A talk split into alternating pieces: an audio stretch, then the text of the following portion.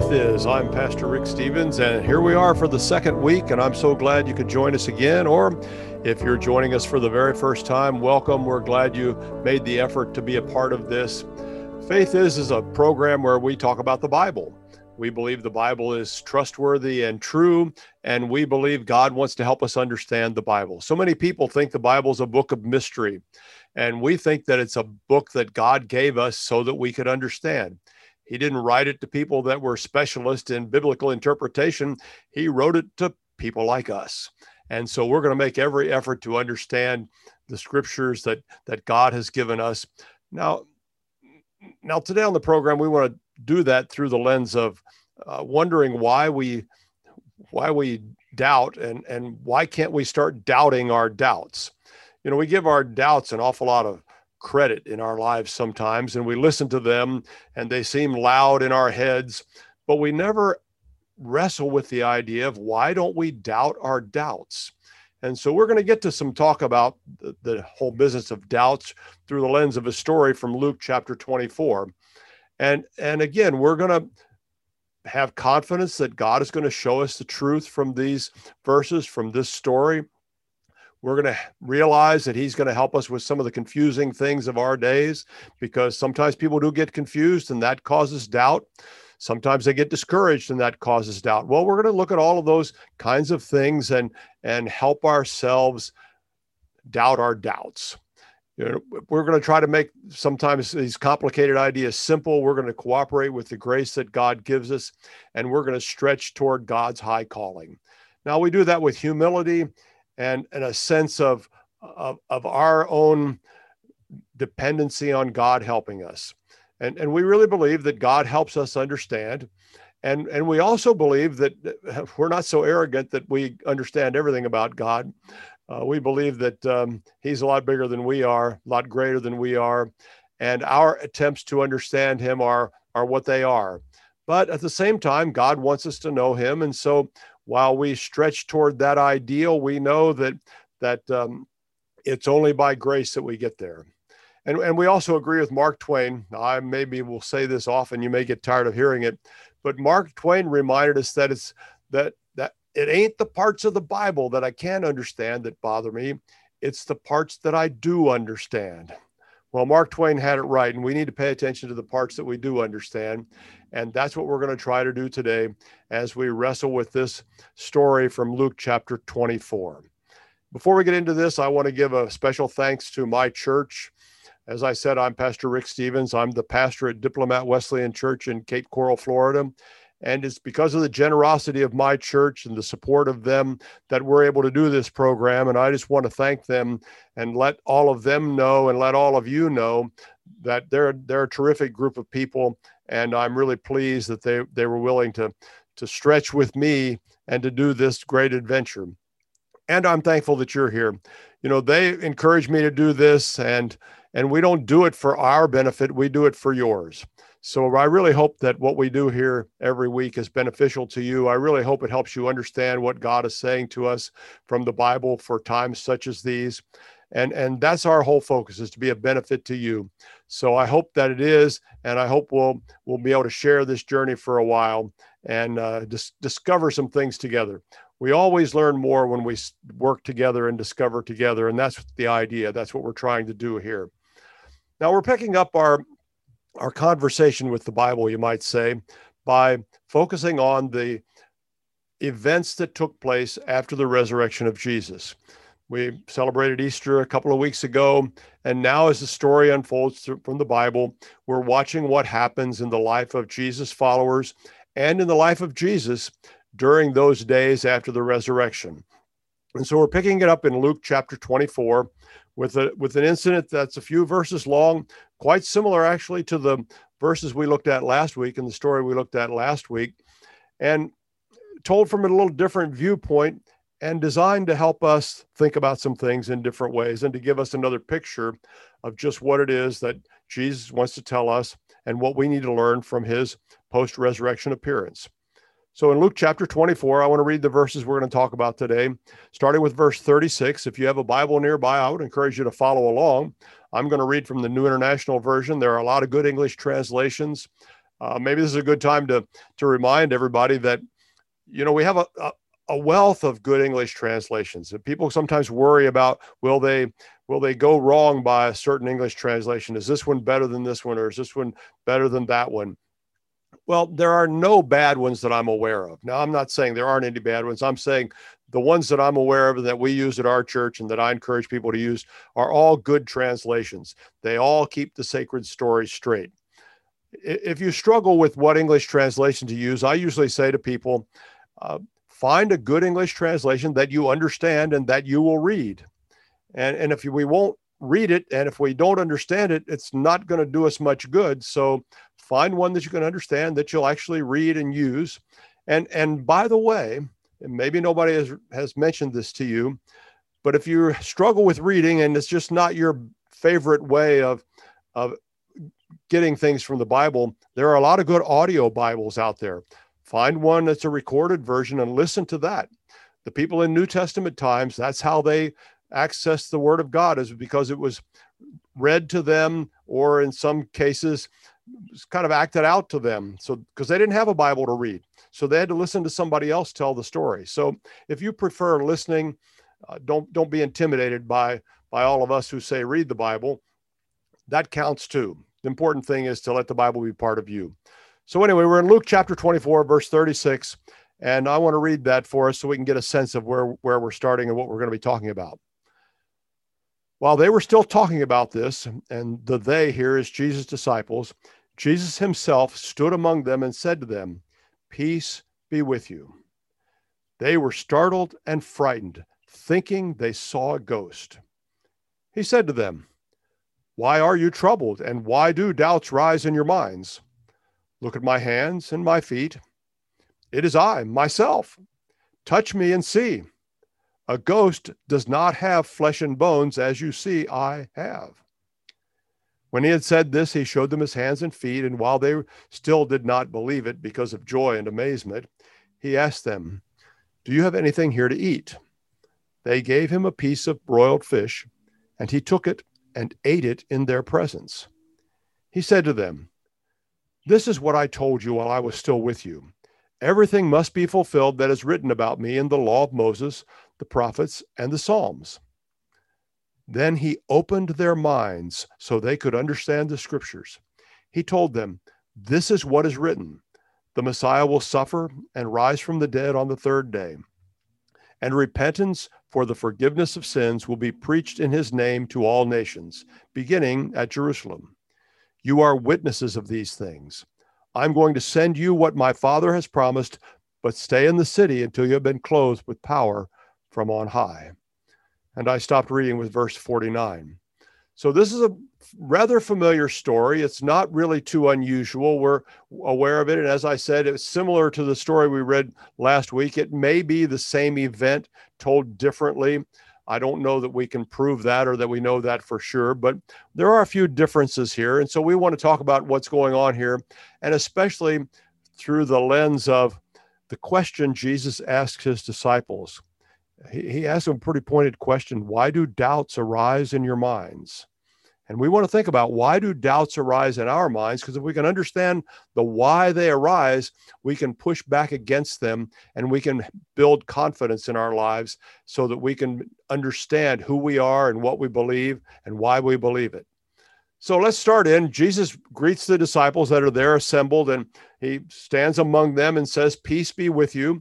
Again, that's a um, standard greeting. That wouldn't have been unusual in those days. It was the way they would greet one another, and it included a blessing or favor from God. And they were startled and frightened. I don't think that's too surprising. Uh, they thought they saw a ghost. I guess you might be a little concerned if you had been there on what we call Good Friday and realized that Jesus died. If you had been there and realized that he was entombed after he died, and now all of a sudden here he is, you'd be a little concerned. I'd be a little concerned. And, and so they were kind of concerned. What's going on? Is this a spiritual being? Uh, is this some kind of visible supernatural being that's not material? All of those things might have been going through their minds, and they were rightfully startled. Well, Jesus addresses that, asking them why they're troubled, why they have doubts, um, encouraging them to see the evidence that it really was him by taking a look at him, by, by touching him. And he reminded them that uh, a ghost doesn't have flesh and bones. And here he was right there in the flesh. And so he wanted them to understand, based on the evidence that they could see for themselves, that it was him. Well, they still had trouble processing that. And we realize that about verse forty, they, they were still having a mixture of joy and amazement. I just don't think they quite could get their minds around what's going on here. And so Jesus wrestled with that. And, and helpfully enough, he meets them where they are and continues to help them come to grips with the reality that is him. And so he asked for some food. They give them, uh, what's it say here? It's an interesting diet that they must have had. They gave him broiled fish, and he took it and ate it and helped them realize that he was a real person.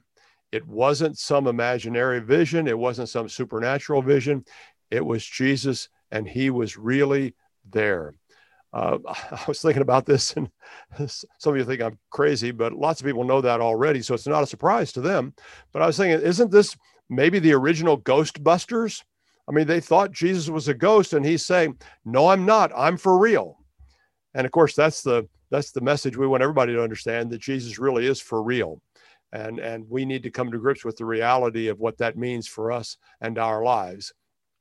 Now, it's also very interesting that, that here Jesus and presents himself to his disciples, and he's real. And, and when you think about that, of all the ways Jesus could have presented himself, this is an interesting way that he does it, with his followers and encouraging them and helping them. And it seems that the resurrection of Jesus was not primarily intended to prove God's power. Now, it does prove God's power, make no mistake about that.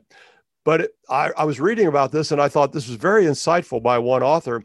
And he said, if this had been about God showing his power, or as we might say in our vernacular, God showing off, then Jesus would have appeared to the Sanhedrin and to Pilate and in all of his resurrected glory and, and challenged them, would you like a rematch? We'll see who wins this time. Well, he didn't do that, because it wasn't primarily about God showing his power. It also wasn't simply a resuscitation. It wasn't simply that Jesus was once dead and now he's alive. It's true, he was dead and now he is alive, but there's more to that. And we can tell from the context of the scriptures, and this, this is a little fascinating and a little mysterious to us, but Jesus was decidedly different, even though he was still himself. As, as the author put it, there was both a continuous and discontinuous relationship with his earthly body. Something had changed, but much was the same.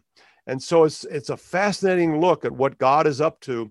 And, and it's a fascinating glimpse of, of what awaits the followers of Jesus one day on that great resurrection morning that we all look forward to. So here we have Jesus presenting himself, showing himself to his disciples. And in verse forty-four, uh, I wanted to call this, and I thought maybe I shouldn't, but I guess I will. I wanted to call this the I told you so verse. You know, none of us like an I told you so for, uh, person, because uh, a lot of times people will tell us something and we're a little skeptical. And then later, when it turns out that they were right, they come back and remind us that they had it right. Well, Jesus wasn't being ornery like we might be, but he was being pretty blunt when he said to his disciples in verse forty-four, Uh, when I was still with you, I told this was, you this was going to happen. And so you shouldn't be surprised, is kind of the implication here. He goes on to say that everything had to be fulfilled in the law of Moses, the prophets, and the Psalms. And really, when he says that, that's a summary of the writings of the scriptures that, that they had to work with. And, and so in, in a big picture sense, he's reminding them that all that they knew from the scriptures was pointing to him and fulfilled by him, because that was the language of fulfillment, referring to the law of Moses, the prophets, and the Psalms. And so that he wanted to help them uh, put it all in all together and connect the dots, so to speak. Sometimes we have trouble connecting the dots in the Bible, and we don't kind of understand why this is here and this is over here, or we don't really understand how they, they come together and make sense of the whole story. And one of the things we want to always do is keep the sacred story straight. And so sometimes when we connect these dots, it helps us make sense of that. And so he was helping them make sense of the law and the prophets and the Psalms by saying they all pointed to him coming and his arrival and his death and his resurrection. And that's how they got to the point where they were on this great, insightful day. So he continues to talk to them, and he and it says in verse forty-five that uh, this now this is a fascinating phrase that that we should not miss, and I'd encourage you to think about this. He said to them in verse forty-five, or the scriptures say, he opened their minds so they could understand the scriptures. You see, that's the approach we take when we come to the Bible. We come to the Bible with a sense that God gave them to us to understand. Now, that, again, as I've said, and I and I want to always remind us, that doesn't mean we arrogantly believe we get everything that's in the Bible and we've got it all figured out and lined up. That's not it, not even close. But what it means is that God is going to help us understand what we need to understand so that we can live the lives that he intends for us to live. So here in verse forty-five, it's it says that Jesus opened their minds so they could understand the scriptures. Now, that's an interesting concept. John Wesley called this the illumination of, of God's Spirit, that, that the Spirit of God gave people insights. And that's that's a good and, and valid way to think about that. It's also interesting that earlier in chapter twenty-four, we have what we sometimes refer to as the Emmaus Road experience. And in that particular interaction with Jesus and the people that he met on that road and walked with, they had their eyes opened as well. It's also consistent with other things we see in the Bible, and even uh, what you might call a prayer from Psalm one nineteen, where the psalmist wrote, "Open my eyes that I may see wonderful things in your law."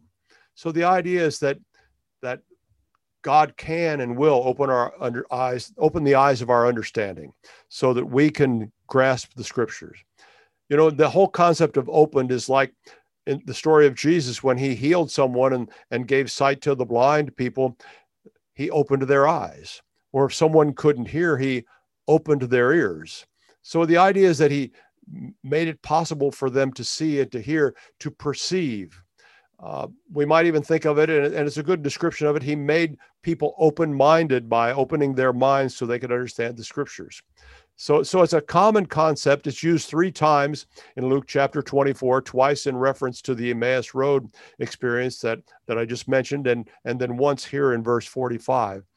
It's really a helpful way to think about that. Uh, the other thing we ought to think about is that, that the New Testament uses the word minds in a way that, that more typically corresponds to the way we use the word hearts. So it's dealing with their thoughts, their feelings, their understandings uh, in, a, in a more uh, broad sense than what we might think of with just our minds and our thoughts. So it really encounters people in a, in a really concrete and definite way, uh, comprehensive way, we might say. And, and the idea, and I, and I really like this, that he, he helped them have open minds. You know, we want to avoid what, what I've heard some people say. Uh, I've heard people described as that they have a mind like concrete. It's all mixed up and hardened into place. No, we don't want to be that way. We want to have open minds, open hearts, so that we can understand what God wants to say to us.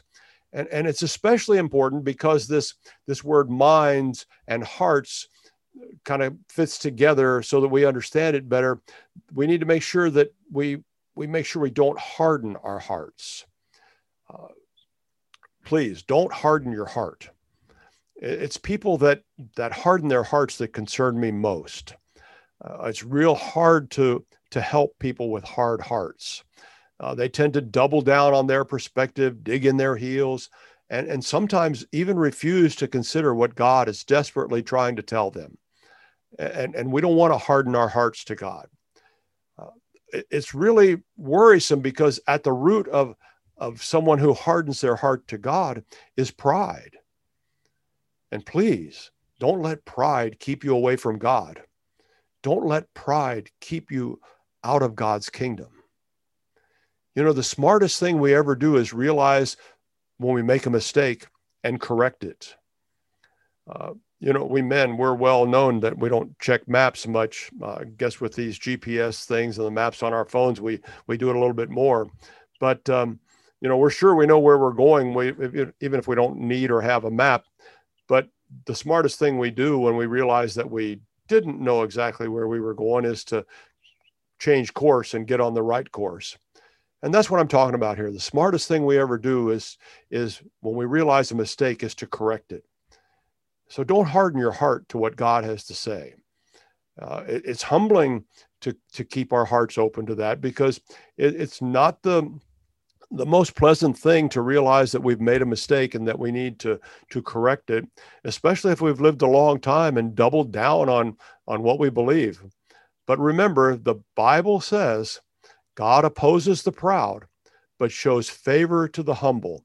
And that's what I want for you. I want favor for you because you are humble and come at the Bible with an open heart and a willingness to hear what God has to say so that you can respond in his direction. The other thing that I think is important when we think about this idea of opening our minds is to remember that in Second Corinthians chapter ten, verse five, we read these really challenging words Uh, from the apostle.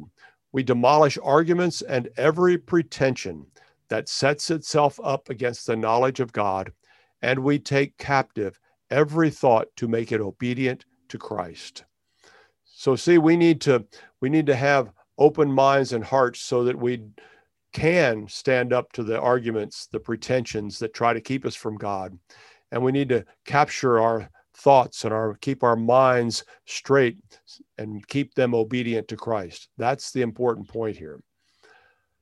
So we continue down through here, and, and in verse forty-five, we have a summary of the good news of the gospel, that Messiah came, that he suffered, that he rose from the dead, and that there is now forgiveness of sins by repentance.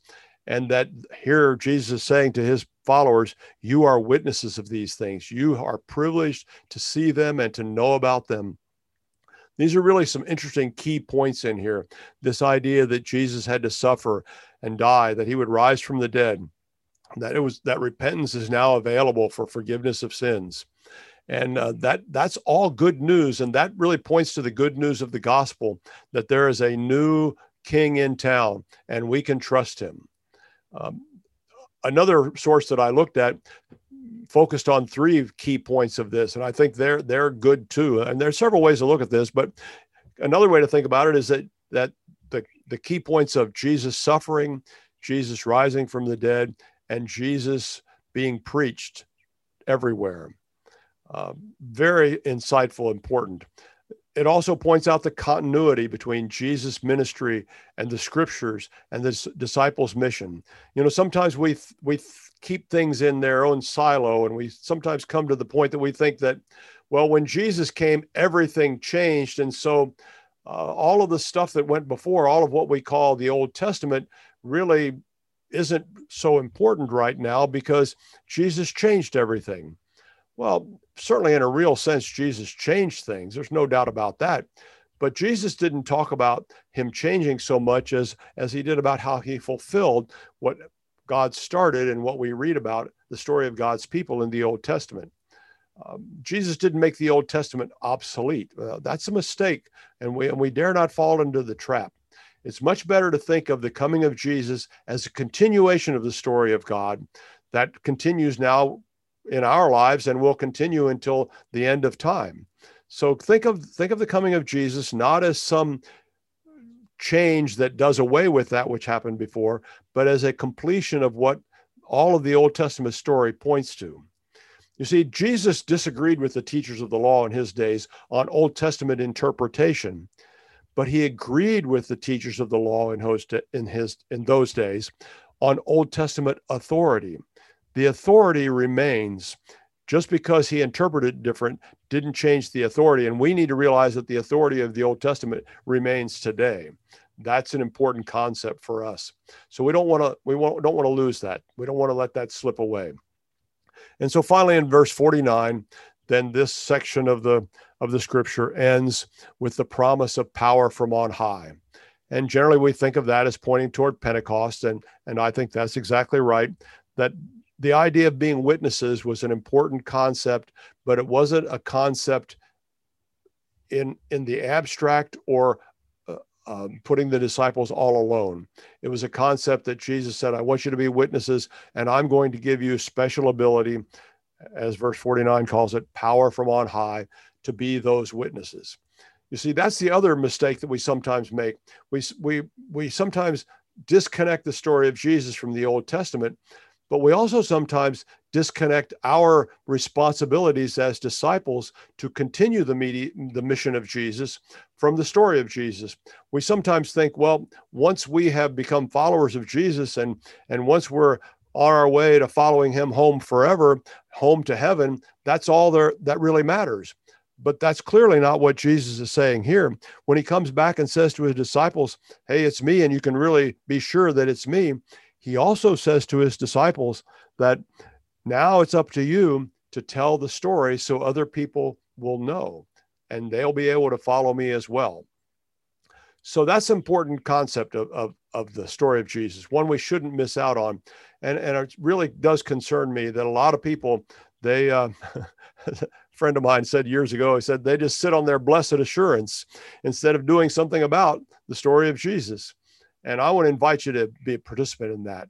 That's where the action is. And, and in a real sense, and we'll talk about this some more in, in a little while, in a real sense, getting involved in the mission of, of sharing the truth of the reality of the, of the story of the Bible, that really does help us doubt our doubts.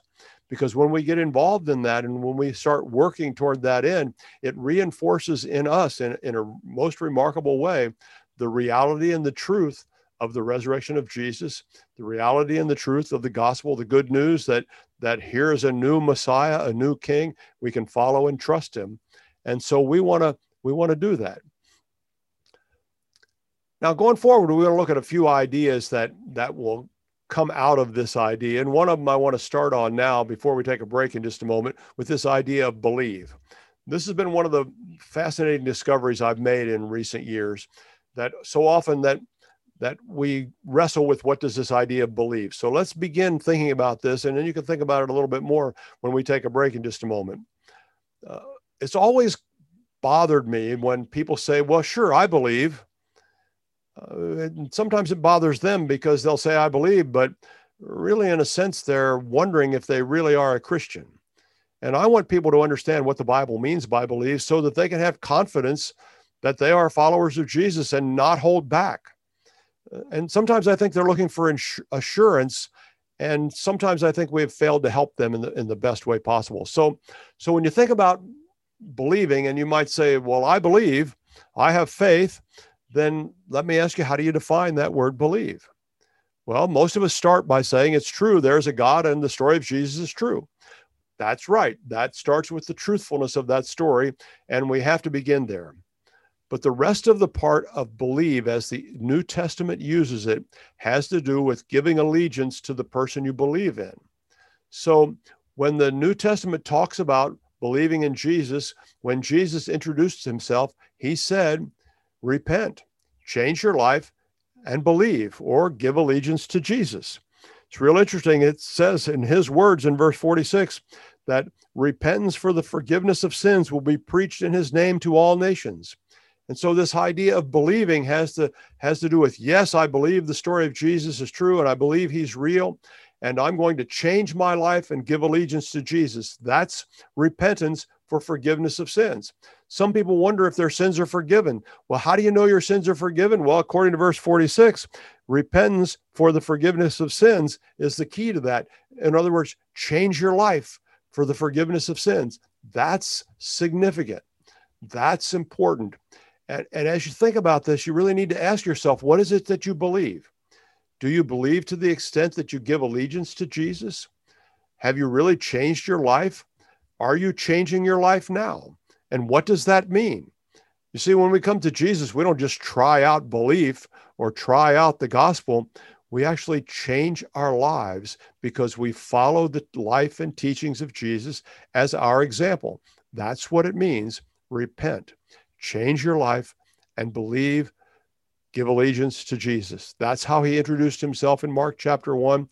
That's something we must come to grips with and understand better, because it's how he changes our lives for the better. It's how we have confidence before him. It's how we know we are followers of Jesus. It's how we build strength in our lives. It's all of the things that we want and some of the things we don't seem to find. And we'll be back in a moment to explore that.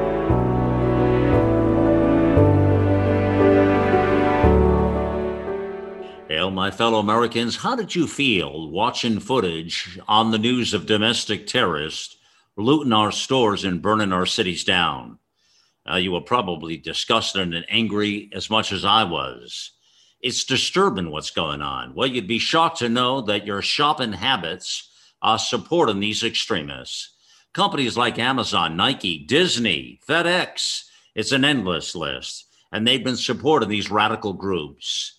Let's stop supporting companies that fund these extremist groups. We can all do our part. Visit shop to the right dot com and you'll find businesses in a nationwide database and companies that are aligned with our American values.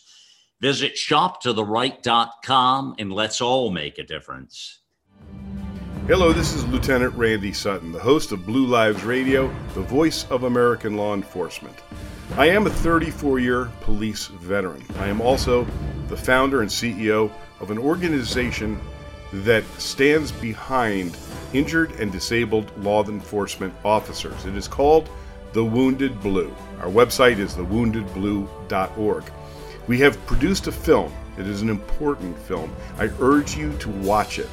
The film details what happens when a police officer or law enforcement officer is shot or stabbed or beaten or disabled, seriously injured in the line of duty. Most people think they are taken care of medically and financially. The reality may be quite different. It is called The Wounded Blue: Service, Sacrifice, Betrayed. The film is available on Amazon, iTunes, and the Microsoft Store.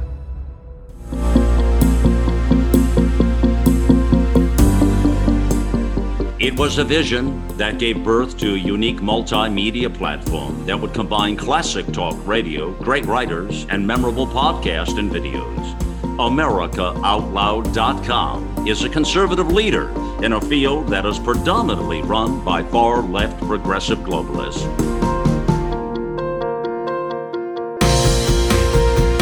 Welcome to the new era in communications, America Out Loud Talk Radio.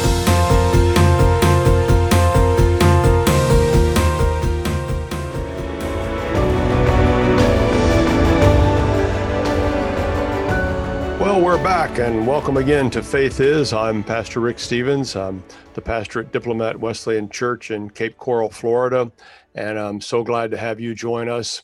What we're doing here is intended to help you, and we want to do it for your benefit, so I hope it is helpful. We're always working to try to make that goal a reality because we want it to be beneficial to the people that listen, and we're really glad you took the time to, to listen to us and to, to consider these ideas from the Bible.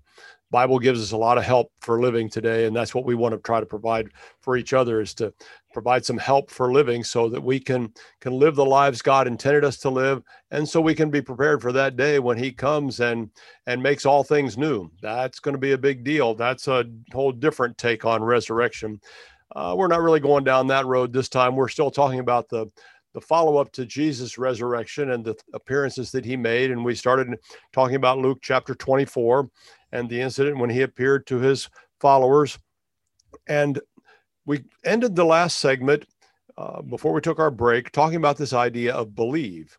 And I've been suggesting that that we need to understand what the Bible means by believe is that it that it means more than simply accept that it's true, but it means give allegiance to Jesus.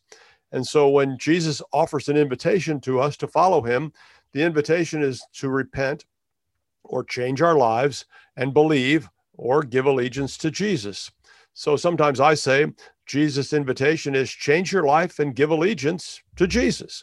And that's an important concept for us to come to grips with. So uh, now sometimes people think about these a little bit and they wonder about things, and they, they may have heard different things about what repentance means.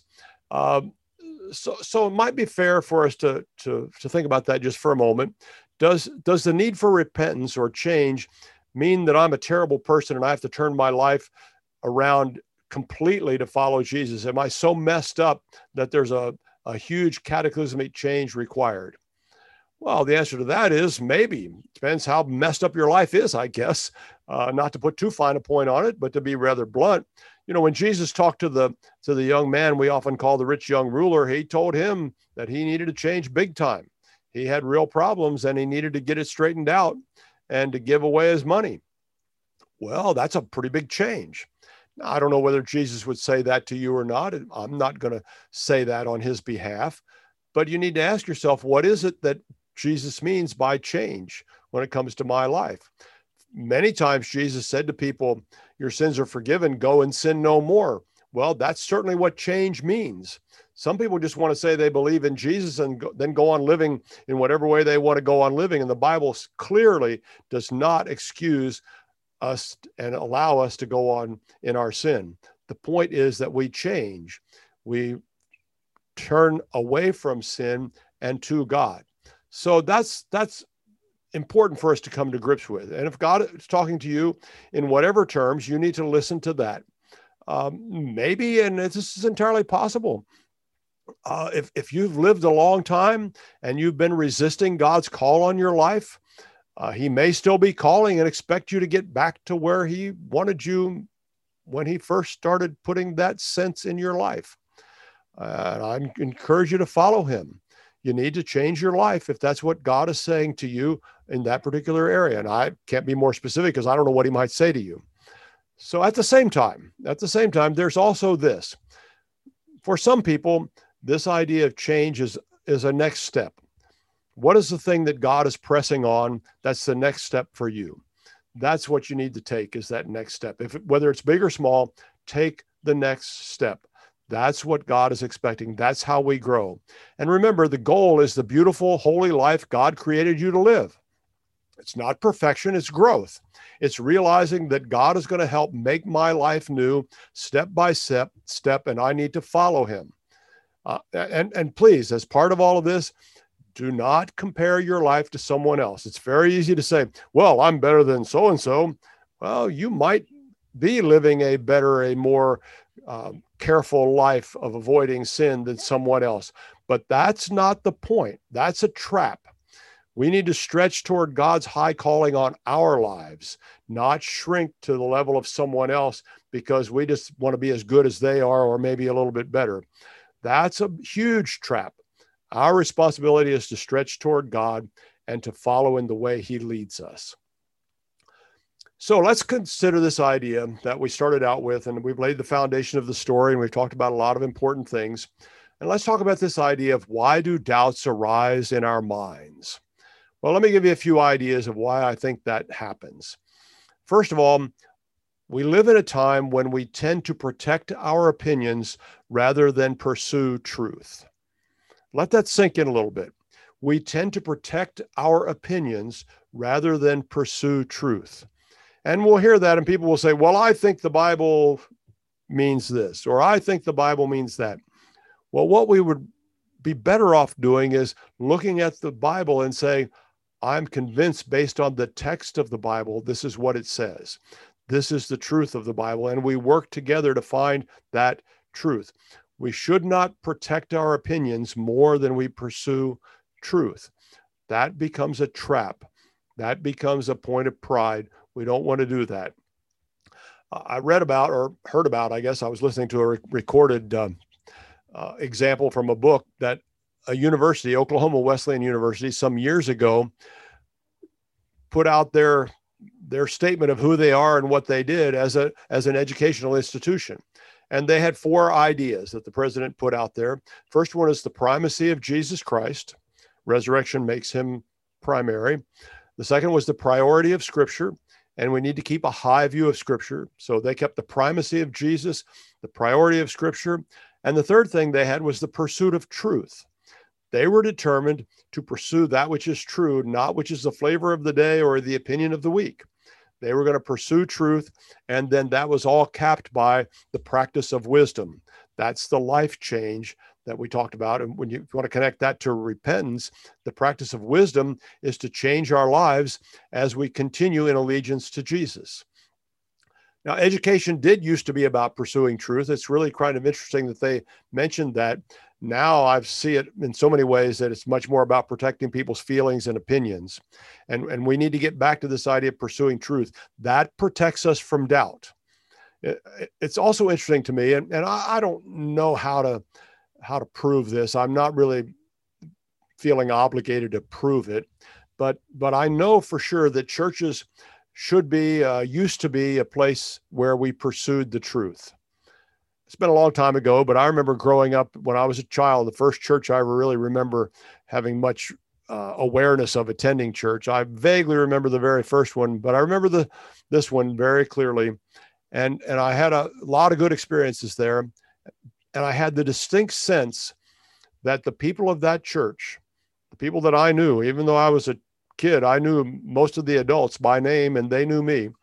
Uh, we were f- friends, you know, as much as adults and kids are friends, we were. And I had the distinct sense that the people of that church expected the pastor t- to tell them the truth, even if they didn't particularly like it or like hearing it. But they were, they were aware that they needed to know the truth. Today, we don't live in quite that same time. There, there's a, a passage in Second Timothy chapter four, for the time will come when people will not put up with sound doctrine. Instead, to suit their own desires, they will gather around them a great number of teachers to say what their itching ears want to hear. They will turn their ears away from the truth and turn aside to myths. Well, I think we do live in such a time, and we need to remind ourselves that the important thing is to pursue truth. And if we want to deal with our doubts, and if we want to doubt our doubts, we will go a long ways toward that by pursuing that which is true. And we need to focus on that, and we need to pursue that which is true, whether we like it or not, whether it seems to fit into the tenor of our times, whether anybody else agrees with us. We need to focus on the truth. And in our churches, and when you talk to your pastor, you need to say to your pastor, tell us the truth as you understand it from the Bible, even if you don't think I'll like it. That's a real key. I say that sometimes when people come to me and ask a question about something, if they want counsel on something, I'll say, well, I will tell you the truth, even if you don't like it. So you need to be prepared. If you want to talk, we'll talk. And I don't do that with a heavy hand or an attempt to be superior. I just want them to know that if they want my help, we have to focus on that which is true. And I have not had anybody say they didn't want to focus on that which is true. So that's a very good thing. So the first thing that I suggest we think about is we've really got to pursue truth rather than protect our opinions. The second thing that occurs to me is, why do doubts seem to spring up in our minds so much today? And why do, why do they trouble us? Is that we live in a time when so many people give their feelings more power than their good sense. Now, again, think about that carefully. Why do we, why do we trust our feelings? Why do we give them more power in our lives than our good judgment, our good sense? Why do our feelings seem to push us around from time to time? I'm fond of saying, and it wasn't original with me, I learned it years ago, that our feelings make wonderful servants and terrible masters. And, and that's really true. We need to be the masters of our feelings, not the servants, because when we let our feelings have power over us, they push us in many times all the wrong directions. Uh, but but we find ourselves in a time when people trust their feelings as though their feelings are telling them the truth. Uh, clearly, our feelings don't always tell the truth. You know, somebody might do something that that upsets me, that harms me, that betrays me, that they didn't keep a promise to me. And uh, maybe they do some kind of harm that way. And my feelings, quite frankly, might be toward revenge. You know, I might want to get back at them. You might too, okay? Uh, but I know it's wrong for me to walk up to them and whack them upside the head for what they did. That's just not right. I might feel like I want to, but I know I'm not going to, and I know I shouldn't do that. See, so I don't trust my feelings to be telling me the truth. I trust what I know to be right. And I know that it's not right for me to do that. What's right for me to do is to forgive them and to move on with my life, not take revenge. So we need to think about that. We need to, to doubt our doubts by, by changing our thoughts and feelings and by not letting them rule us. Uh, Corinthians says, and I quoted this verse earlier, we need to take every thought captive and make it obedient to Christ. You know, we repent by changing our thoughts and feelings. We repent of our thoughts and feelings by changing them. We take them captive. We make our thoughts and feelings serve us. So don't let your feelings have power over your good sense, over your good judgment. Make sure you become the master of those feelings that are going to push you in all the wrong directions. Uh, third idea I want us to talk about relative to helping us doubt our doubts is that we too often allow social pressure to co- coerce us. Uh, we just want to fit in. We want to go along. We want to be like everybody else. We want to have some things in common with everybody else. And, and when we fail to build strength into our lives by pursuing truth, as we've talked about, then we tend to let our fragile feelings run our lives. And so social pressure can easily coerce us into doing things that we really don't want to do, to act in ways we really don't want to act, to believe things we really don't want to believe. And, and when we allow ourselves to be, to be pushed around that way, then we just kind of are tossed around in what we think and what we believe, what we give allegiance to. And we need to stretch toward maturity. Uh, we need to stretch toward that which is God, God is calling us to. If we don't stretch, we'll shrink from all of that. And Ephesians chapter four says that when we shrink from all of that, we'll end up being tossed back and forth by the waves and blown here and there by every wind of teaching and by the cunning and craftiness of people and their deceitful schemings. You see, we don't want to, to be those kind of people. We don't want to be pushed around, tossed around by social pressure. We want to have maturity and strength and know who we are, whose we are, what we believe, why we believe it, and that we're going to be steadfast and sure in all of that. There's a modern proverb. You, you may have heard the modern proverb. If you don't stand for something, you'll fall for anything. I, I think that's so insightful. And that's why I'm encouraging us that to, if we want to deal with our doubts, that we need to push back against these things and believe that which is true. Now, some years ago, there was a, a social scientist who did an experiment that demonstrated that there's real danger that if we're not confident about what we believe, that we'll go along when we shouldn't. And so he wanted to test that and to see how that, that might play out. And so for his social psychology experiment, he recruited some people to participate and developed a procedure to help demonstrate whether people would conform to the group or not. And so he, the idea was that he would give people a series of lines, and, and one line was the target line. And so he would ask the question about the line and, and was it longer or not? Let, let's identify the long line. And, and I'm cutting it down and simplifying the experiment just to make it easy to understand. So he recorded, he recruited these fifty students, fifty college men, and they were supposedly going to take a vision test.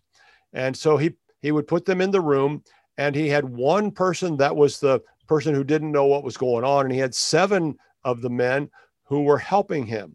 And they had agreed in advance what their responses would be. Now, the participant didn't know this, but the other people did. The, the people who were cooperating with the scientists, they, they knew what was going on. And so they had to state aloud on the comparison of the lines, uh, which comparison line, A, B, or C, was most like the target line. So there was a line they were comparing them to, and they were supposed to, to give the answer to that. Now, the answer was obvious. It wasn't even close, and, and that was deliberate because they, they didn't want it to be close so that there would be some room for doubt. But they would have these seven young men who were helping the experimenter and the one person who wasn't in on the experiment. And so they would go down the line, starting with the, with the men who were in on it, and they would give their response, and they would give their response incorrectly. They gave the wrong answer to set up the person who was the, the real participant, we might say, to see what that person would do. And it was remarkable. They measured the responses, and about one third of the participants who were placed in that situation went along and conformed with the clearly incorrect majority. Now, now the, there was no doubt about what the right answer was. There was no doubt that the that the participant that was that was being tested, you might say, could tell that. But it was just remarkable how easily they conformed to the pressure from the other young men in the room. About seventy-five percent of participants conformed at least once, and only twenty-five percent of participants never conformed. So you can see the, the significance of this idea of social pressure. It really does weigh on people, and it really does influence them. So, so that's why we have to build strength into our, into our lives, so that we doubt our doubts, so that we don't find ourselves in positions where we give in to the doubts or the challenges that come our way. It's absolutely vital that we do that. So, so this study then looked at and examined, well, well, why did they actually decide to conform? Why did the did the, the young man who could clearly see what the right answer was, why did they go along with the wrong answer so that they uh, demonstrated that they either couldn't see or or wouldn't be willing to do it? And um, the, the experimenter worked on that and tried to tried to understand why they did. And and some of them just wanted to go along with the group. They just they just didn't want to be different. They didn't like the idea of sticking out and being different.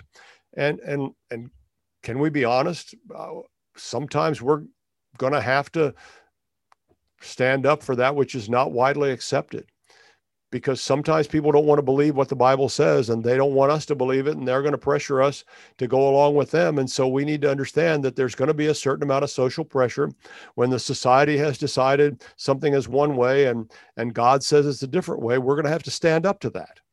And, and we can do that with grace and humility and kindness and all of those things. But we will never do that unless we know what we know, what we know, and have a solid foundation of the pursuit of truth and a commitment to that which is true. So that's an important part of it. The other part of it was this: the participants said they went along with the, with the incorrect response because they were, well, they just weren't confident that they had enough knowledge, and they thought that maybe the other seven gentlemen that, that identified the incorrect line, maybe they knew something they didn't know. Uh, they they just doubted their their the information that they had. Well, uh, uh, that's a that's a worrisome thing, because we have to know. We have to have a commitment to knowing what's true, and we can't get ourselves into a position where we don't know enough to have confidence in it. And we need to bolster that confidence, and and we do that by by what I've been talking about. We give our allegiance to Jesus rather than the people around us.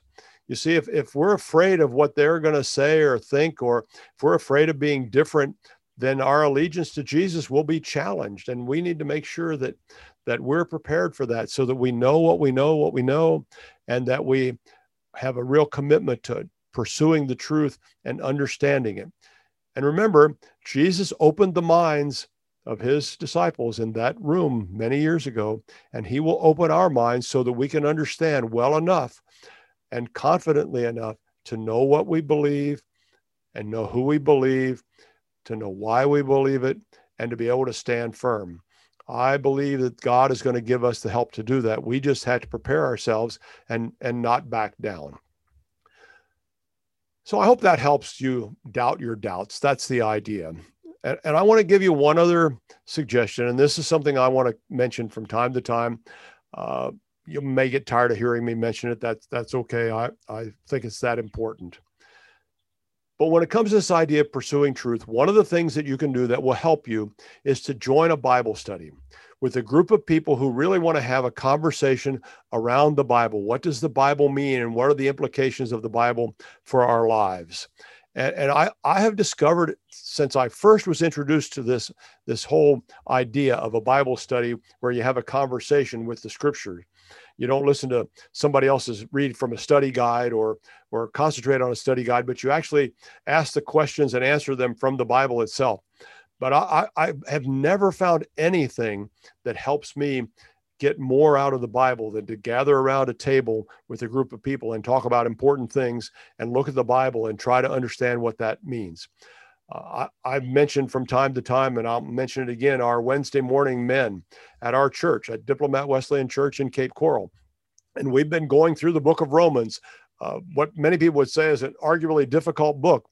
But we decided to approach it as though God had written it for us to understand. We don't pretend we'll get everything out of it, but we weren't going to be intimidated by the Bible because we don't think God wants to intimidate us.